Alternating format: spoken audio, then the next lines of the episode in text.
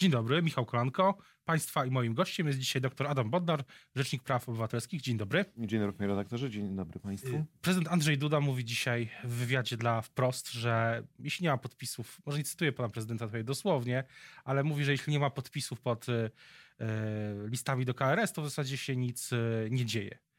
Co pan na to? No, no dzieje się, no bo jeżeli, jeżeli te listy były skonstruowane w taki sposób, że na przykład nie była e, wymagana liczba 25 e, podpisów. Tam przecież jest ta wątpliwość dotycząca sędziego Nawackiego, tak, że kilka osób wycofały podpisy. No to powstaje pytanie, czy cała procedura była w ogóle e, ważna. No to nie można tak twierdzić, że późniejsze powołanie prezydenta załatwia wszystko, jeżeli cały proces powołania był dotknięty tego typu wadą formalną. To jest jakby jedna rzecz. A druga rzecz, y, musimy, być może było tak, że poparcie na tych listach y, kandydatów było tak zwanym poparciem krzyżowym, czyli być może ta sama grupa popierała y, sędziów. Na il, dla mnie dużym pytaniem jest, ilu było sędziów delegowanych do Ministerstwa Sprawiedliwości, którzy się pod tym podpisali. No i niestety cały czas się takim echem odzywają te słowa ministra Sprawiedliwości Zbigniewa Ziobro. Myśmy zgłosili te słowa, które mu się wyrwały w Senacie, ale to myśmy zgłosili, jest dla mnie bardzo e, znaczące. Jak pan ocenia, co jest na tej mapie?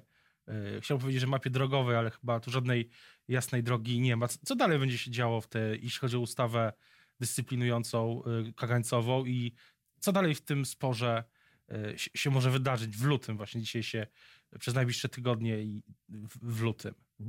Wydaje mi się, że najważniejsze wydarzenie, które nas czeka, to jest to jest decyzja Trybunału Sprawiedliwości Unii Europejskiej, y, czy wydać to zarządzenie tymczasowe. No bo przypomnijmy, wniosek już został skierowany półtora tygodnia temu. Y, I to jest mniej więcej ten moment, kiedy Trybunał powinien taką decyzję podjąć. Może to będzie dzisiaj, może jutro, może do końca tego tygodnia. To jest pierwsza rzecz. No i druga rzecz to jest oczywiście to, czy prezydent podpisze ustawę sądową.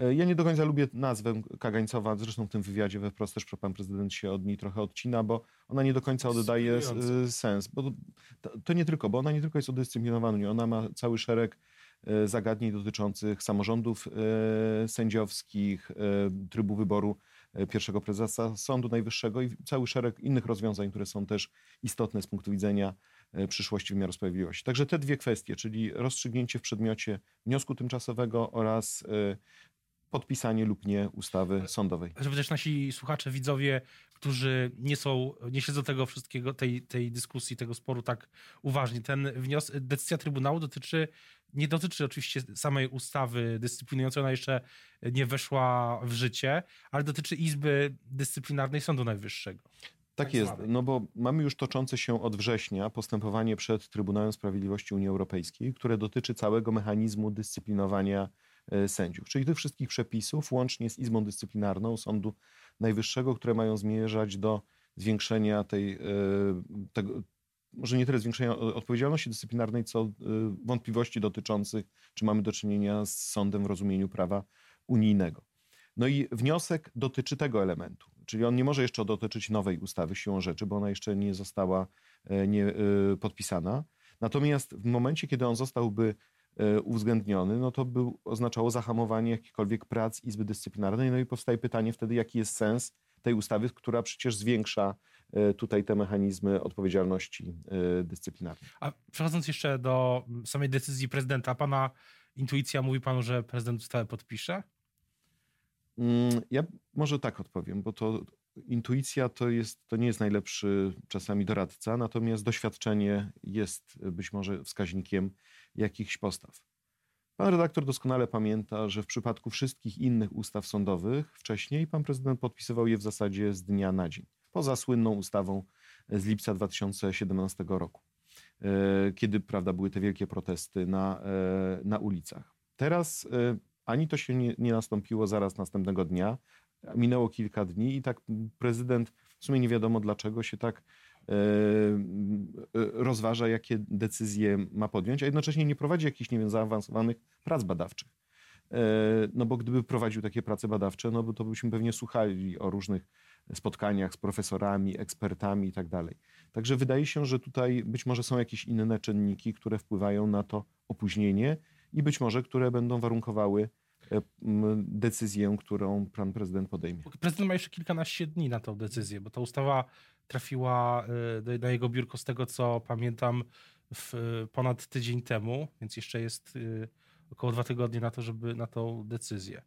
Ale będzie, myśli pan, że nas definiuje też w jakimś sensie szanse pana prezydenta bo inaczej przyszłość? Może tak Panie redaktorze, to już, jest, to już jest polityka. To już jest polityka i to o tym y, ja mogę mówić jedynie, że z punktu widzenia przestrzegania praw i wolności obywatelskich, gwarancji prawa do sądu, e, prawa, e, wykonywania prawa unijnego i takiego bezpieczeństwa prawnego obywateli polskich, no ta ustawa jest po prostu szkodliwa i nie powinna być przez prezydenta podpisana. To tylko tyle mogę powiedzieć. A, co, jaki to będzie miało wpływ na takie czy inne rozstrzygnięcia y, polityczne, to już jest polityka. A co do y, samego systemu, Piotr Trudnowski, szef klubu Jagiellońskiego ostatnio i cały klub Jagielloński pisze ostatnio wiele o takim, y, jest taka teza o tym dwusystemie nie tylko mówi to Piotr Trudnowski, ale też wielu innych y, komentatorów, analityków, że będzie podwójny system prawny w Polsce, czyli to, o czym pamiętam, że my też rozmawialiśmy w ubiegłym roku i, i wcześniej, że ten scenariusz się teraz e, spełnia. No i pytanie jest, e, co, co w takim razie powinno się stać, żeby tego scenariusza, żeby ten scenariusz się nie ziścił? E, faktycznie jest taka teza, która jest przedstawiana i przez Klub Jagielloński, ale też pan profesor Jerzy Zajadło o tym pisze. To jest taka teoria Ernesta Frankela, który napisał, że w latach 30. prawda, wystąpiło tak zwane podwójne państwo. E, czyli państwo, które z jednej strony tam, gdzie wchodzi w grę polityka, e, to prawo odchodzi na bok. Instytucje państwa no, nie działają tak, jak powinny, bo ten, e, ten wymiar polityczny jest decydujący. Natomiast w pozostałym zakresie, tam gdzie chodzi o zwyczajne, takie codzienne relacje i polityka się nie wtrąca, to tam nagle okazuje się, że prawo działa całkiem przyzwoicie. Na dłuższą metę tak nie można. I wydaje mi się, bo to będzie powodowało chaos prawny, to będzie powodowało niebezpieczeństwo i dla inwestorów, dla osób w różnych e, sporach e, z państwem, dla odpowiedzialności funkcjonariuszy państwa. Będzie rosło poczucie niesprawiedliwości, a być może i poczucie korupcji. I, ten, i to będzie musiało się w którymś momencie mm, rozwiązać. I albo wrócimy na e, powrót do poważnego myślenia o państwie prawa, albo niestety będziemy podążali w kierunku systemu autorytarnego. Ta ustawa, którą zaprezentował Senat, ustawa o KRS, ona zahamowałaby ten proces dwu, dwu, dwu, dwusystemowości, tworzenia się dwusystemowości? Y, trudno mi się wypowiadać, panie redaktorze, ponieważ jeszcze jej nie przeanalizowałem. Y, to jest tak, że ona pojawiła się w tym momencie, kiedy no, moja uwaga była naprawdę mocno skupiona na y, aktualnej ustawie, aktualnej ustawie sądowej. Później jeszcze mieliśmy, prawda, ten, ta, mieliśmy do czynienia z wydaniem uchwały przez Sąd Najwyższy. Natomiast jedno jest pewne, że moim zdaniem musimy powrócić do reformy y, Krajowej Rady Sądownictwa, y, ponieważ to jest centralny element y, całego systemu i uważam, że, to wielokrotnie powtarzałem, że te rozwiązania, które były zaproponowane w czasie Okrągłego Stołu i następnie uzyskały swoją legitymację konstytucyjną, są poprawne, tylko należałoby się po prostu zastanowić nad zwiększeniem przejrzystości, jasności e, wskazywania kandydatów do Krajowej Rady Sądownictwa, ale to jednak sami sędziowie powinni wybierać piętnastkę do Krajowej Rady Sądownictwa. Ale też e, jest pytanie, bo dosyć paradoksalnie wydaje się, że e, Prawo i Sprawiedliwość, czy Zbigniew Ziobro, czy nawet Jarosław Kaczyński, pamiętam kilka miesięcy, kilka jeszcze w grudniu był taki krótki wywiad dla Polskiej Agencji Prasowej. Mówią, że, że ta ustawa powstała, żeby zapobiec chaosowi. Też mówią to w kuluarach politycy y, Prawa i Sprawiedliwości. Mówią, że gdybyśmy tej ustawy nie przyjęli, to w marcu doszłoby do właśnie też, y, do, doszłoby do chaosu, a z drugiej strony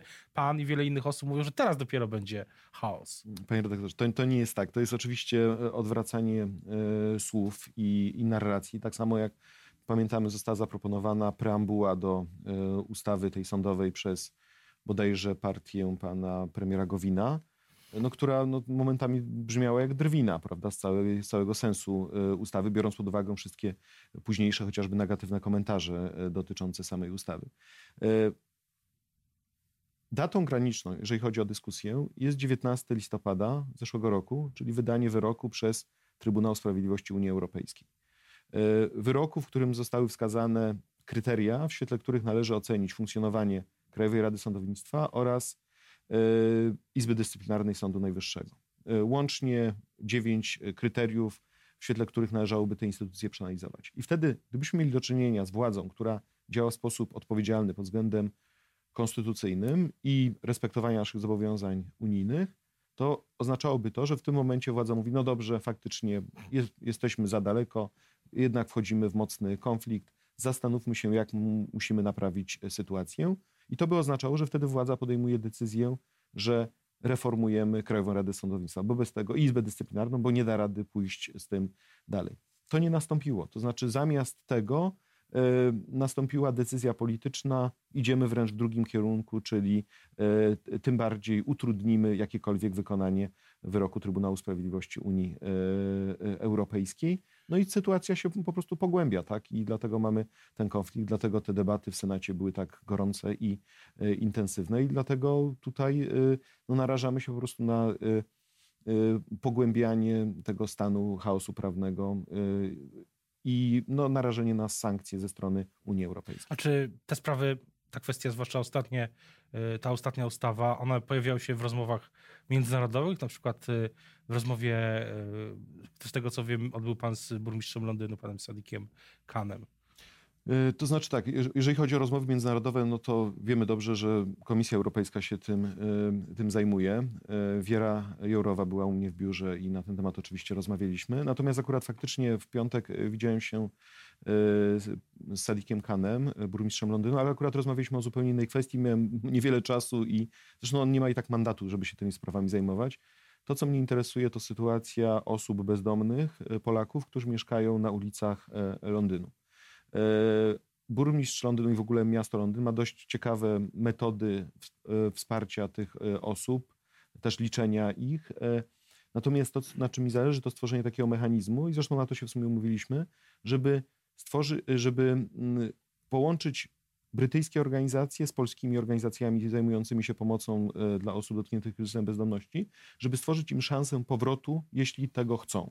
Bo dla nich to jest często kwestia takiej osobistej dumy, a także braku poczucia bezpieczeństwa, która powoduje, że oni się nie decydują na powrót do własnego e, kraju. Natomiast jeżeli się tego, tego swoisty most stworzy, to można rocznie, może kilka, może kilkanaście, może kilkadziesiąt osób sprowadzić z powrotem do, do Polski i po prostu dać im tutaj lepsze życie. I, e, no i umówiliśmy się z panem burmistrzem, że będziemy po prostu organizowali kolejne spotkanie już takie robocze e, w Londynie i e, będę tutaj pomagał w zaproszeniu kilku organizacji pozarządowych. Pamiętam też wracając też do tego ogólnej dyskusji o, o, o, praworządności, pamiętam też, jak rozmawialiśmy kilka miesięcy temu w tym studiu o tak zwanym miękkim czy autorytaryzmie pan e, powołał się na taki naukowy, funkcjonujący naukowo termin. Teraz po tych miesiącach, czy, czy widzi pan jakieś kolejne przesłanki do tego, żeby mówić o takim ewolucji systemu polityczno-prawnego w Polsce, do tego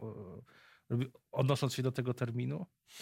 Powiem tak, no wiele się od tego czasu nie zmieniło, ponieważ te dwa czynniki, o których wtedy mówiłem, nie, ja nie mówiłem o miękkim autorytaryzmie, tylko mówiłem o systemie plebiscytarnego, konkurencyjnego autorytaryzmu. Czyli chodzi o to, że, e, że mamy do czynienia z, działaniami, z działaniem wszystkich instytucji państwowych, które wyglądają jak instytucje demokratyczne, natomiast ich działanie jest e, w dużej mierze podporządkowane konkretnemu interesowi e, politycznemu i realizacji takiej, można powiedzieć, centralnej woli ośrodka rządzącego. E, I e, co więcej, prawo może być wykorzystywane do tego, aby szykanować e, przeciwników, a, a także różnego rodzaju możliwości działania mogą być wykorzystywane do tego, żeby uzyskiwać, uzyskiwać przewagę nad konkurentami politycznymi. W Polsce mamy do czynienia, moim zdaniem, z dwoma czynnikami, które już pozwalają na to, żeby o tym mówić. Po pierwsze, wykorzystywanie środków publicznych, szczególnie media publiczne. Zresztą dzisiaj jest bardzo ciekawa debata w Senacie na ten temat o godzinie 12 na Komisji Kultury. Także wykorzystywanie innych funduszy, na przykład spółek Skarbu Państwa do osiągania y, konkretnych celów y, politycznych. To jest raz. A druga rzecz to jest to, co nazwać by można było szykanowaniem prawnym przeciwników i to, że mm, osoby, które są nie po linii władzy, mają różnego rodzaju kłopoty prawne, a z kolei ci, którzy mogą popełniać różnego rodzaju e, przewinienia, no gdzieś to im uchodzi na, e, na sucho. No, nawet, panie redaktorze, weźmy taką rzecz e, z ostatnich tygodni. Jedna ze spraw, w których interweniowałem, się nie mogę doczekać w zasadzie poważnej odpowiedzi, dotyczy jednego z członków Krajowej Rady Sądownictwa, który ma poważną sprawę o promowanie poglądów nienawistnych, sprawę w prokuraturze. Nic się nie dzieje od kilku lat. Nic, bo nie jest to w interesie władzy, żeby cokolwiek się w tej sprawie wydarzyło.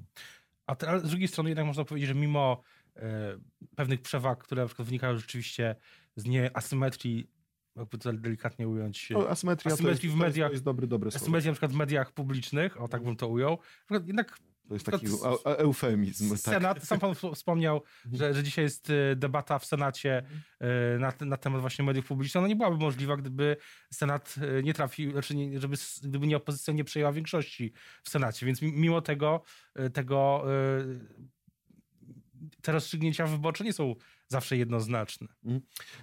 Tak, tylko że Czym innym jest zmierzanie w tym e, kierunku, e, a czym innym jest to, czy to już się utrwaliło. W Polsce być może jeszcze się e, ten system nie utrwalił. Natomiast no, jeżeli chociażby zostanie przyjęta ustawa sądowa, no to też pokazuje, jaka jest rzeczywista moc Senatu, że być może on daje jakąś przestrzeń do debaty pluralistycznej. Niemniej jednak te narzędzia władzy są w jednych rękach i i to powoduje po prostu mm, poważne niebezpieczeństwo dla funkcjonowania całego systemu oraz też dla przyszłości demokracji w Polsce. Tak jest, jeszcze chciałbym zapytać o sprawę, która pojawiła się dzisiaj rano. E, Onet y, Janusz Schwertner, redaktor Schwertner pisze o tym, o wstrząsającej historii dotyczącej Wiktora. E, który popełnił samobójstwo. Jest też w tym wszystkim sytuacja polskiej opieki zdrowotnej, medycznej, psychiatrycznej dla ośrodek w Józefowie, czyli e, dla właśnie osób, e, dla dzieci. Pytanie, czy, czy myśli pan, że ten temat przez, to, przez ten tekst się mocniej pojawił? Wiem, że biuro RPO się sprawą zajmuje. To jest tak, że na temat e, psychiatrii dziecięcej było sporo e, tekstów w ostatnim czasie, bo faktycznie sytuacja jest tam katastrofalna. E, jeszcze niedawno zajmowałem się szpitalem w Gdańsku, gdzie przecież to było dokładnie przed świętami. Lekarze, wszyscy lekarze złożyli wypowiedzenia, bo po prostu powiedzieli, że oni w tych warunkach nie są w stanie pracować, no bo dlaczego system ich zmusza do tego, żeby cały czas pracować w warunkach przeludnionych oddziałów. E, tak samo zresztą jest e, w Józefowie. Także mamy do czynienia z takim wielkim problemem strukturalnym, że miejsc jest za mało. E, nie działają tak, jak powinny poradnie psychologiczno-pedagogiczne, które powinny być takim, można powiedzieć, łącznikiem między szpitalem a dzieckiem. Czyli zanim, dziecko trafi do, do szpitala, to powinno mieć porządne wsparcie psychologiczno-pedagogiczne. Mamy do czynienia też e, z, e, mm, z tym, że szkoła nie e, wypełnia swojej funkcji, ale też rodzice mają trudność w odnalezieniu się w tych nowych czasach, w czasach nowych technologii, w czasach innych, można powiedzieć, kontekstów komunikacyjnych. No i tutaj jeszcze dochodzi do tego, i to jest też częścią tego tekstu, homofobia. Tak? Brak działań przeciwdziałających homofobii powoduje, że niektórzy uczniowie czują się osamotnieni i mogą się porywać na te mm, najgorsze, e, najbardziej dramatyczne decyzje w swoim życiu. Ja mam nadzieję, że tekst Janusza Schwertnera wywoła faktyczną, rzeczywistą debatę i mam nadzieję, że to nie będzie jeden z takich tekstów, gdzie przez 2-3 dni ktoś tam mówi, że coś zrobi, a później nic się nie e, stanie. Tutaj muszą być poważne decyzje i to E, ze strony samego premiera, e, żeby pójść e, do przodu z tym tematem. O tym będziemy też, będziemy też śledzić. Teraz już bardzo dziękuję za rozmowę Państwa i moim gościem. Dzisiaj był dr Adam Bodnar, Rzecznik Praw Obywatelskich. Dziękuję bardzo. Dziękuję bardzo.